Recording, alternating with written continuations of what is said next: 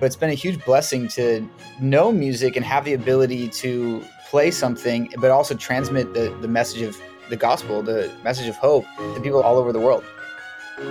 Welcome to the Jesus Storybook Bible Podcast, a place where we remind you that grace can rewrite any story, that hope shines a light through our darkest moments, and that God's love changes lives.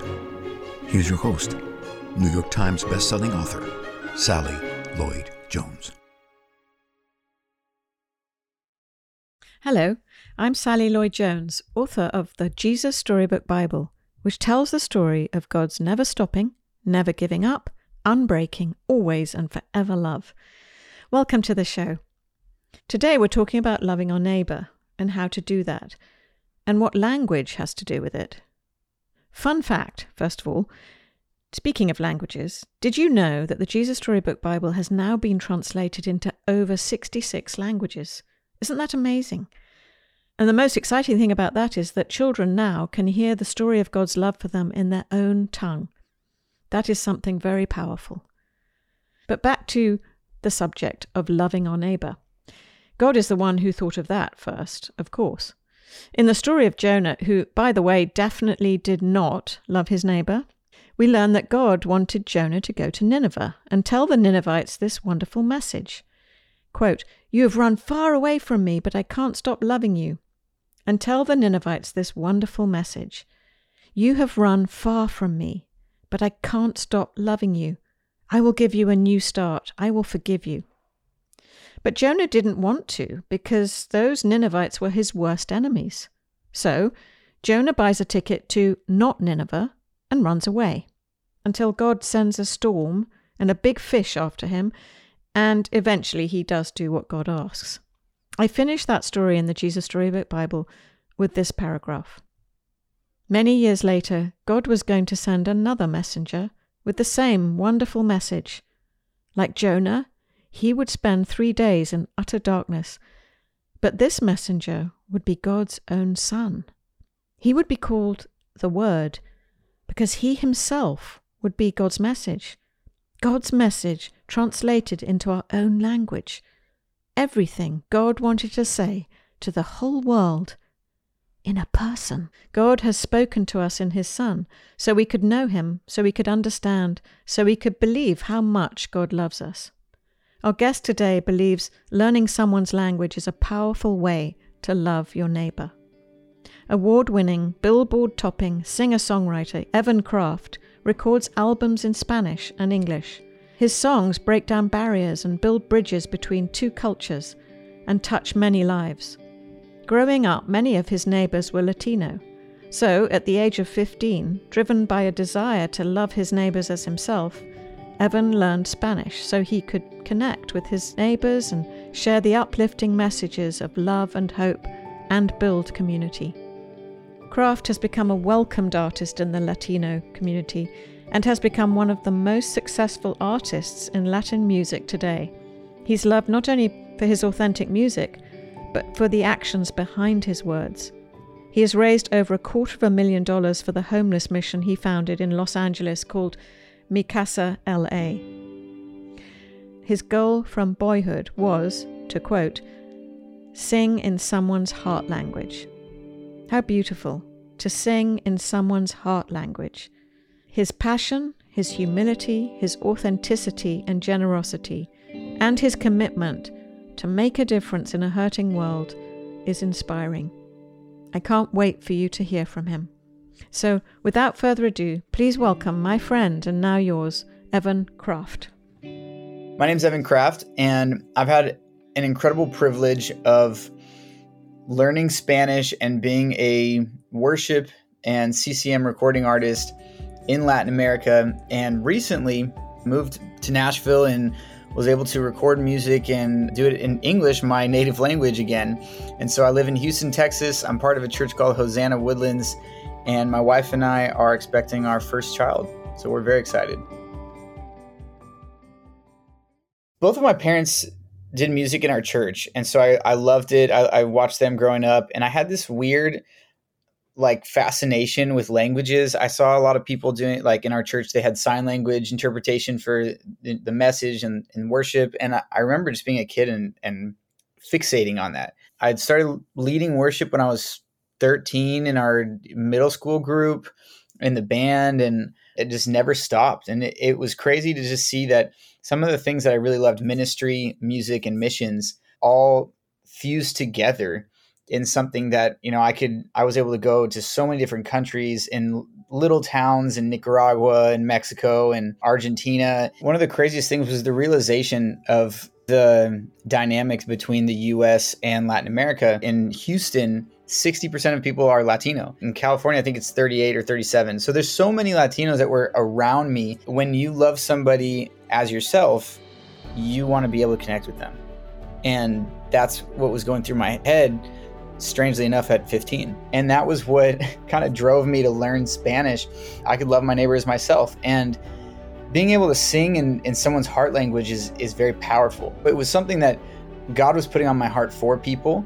And that's how this song, Todo va a estar bien or Be Alright, came about. We finished it in Spanish first, it, and it was a huge success. And I realized, wow, this would be a blessing to people that speak English as well. And so I rewrote it in English. And so it wasn't, it's not a translation, it's like a transcreation that, you know, I'm, I'm taking something from one area and doing it again in someone else's heart language. But it's also been powerful to see people who have suffered from cancer, lost a child, been through so much in Latin America connect with this song, but also people from Australia, people from England, people from the US that don't speak Spanish connecting with Be Alright. It's opened up my eyes to see what God could really do with abilities, languages, talents, and more than anything, obedience.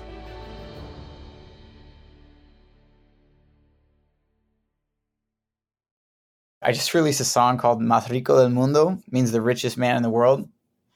And I think I fight with this achievement mentality of like I want to go and do things and do more and help more people. But the song is about not comparing yourself to other people, that who you are in Christ. And it says, There's a thief that comes and tries to steal my joy, comparing me to others who have more. But the treasures that I have in store aren't made from silver or gold. I sometimes just put it on to remind me that you know whether my events have 500 people 200 people 10,000 people like I want to be obedient to God and I want to have eyes to see the blessings that he's given me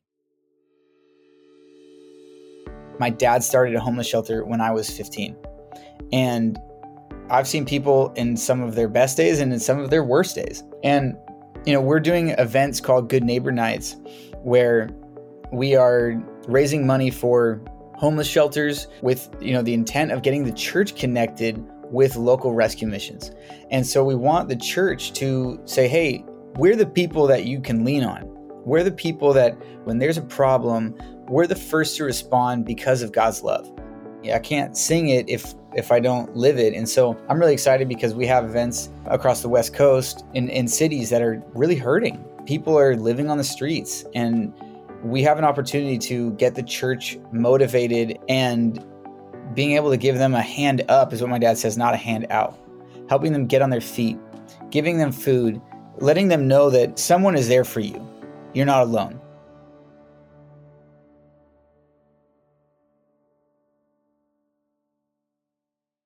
I know what God has done in my life. I know the peace that goes beyond understanding. I know the joy that what I just said can't be stolen. You know, I want my daughter to know that. We want our daughter to love the Lord with all of her heart, soul, mind, and strength. To have a tool, have a book that helps communicate who Jesus is to people and, and in a way that kids can understand, that is absolutely incredible. I'm not as much the planner as my wife is, but that's something that we really want to emphasize. We've been singing promises over her. We want to make sure that we're instilling God's love in her and letting her know who God is. This is a passage from the Jesus Storybook Bible called Going Home from the Ascension from Matthew 28, Mark 16, Luke 24, John 14. Jesus said, I am the Savior and the rescuer of the world. And they knew because he couldn't stay dead because Jesus had come alive again, that somehow everything would be all right. A few days later, as they walked together, Jesus told his friends, It's time for me to go home to my Father. They all looked worried, and then they remembered what Jesus had told them before he died There's a place for you. I'll get it ready. Jesus had said, You know the way. Thomas had panicked. I don't know the way to get there. Yes, you do, Jesus had said. I am the way and the truth and the life. When at last they reached the top of the highest hill near Jerusalem, Jesus turned to them and said, Go everywhere and tell everyone the happy news.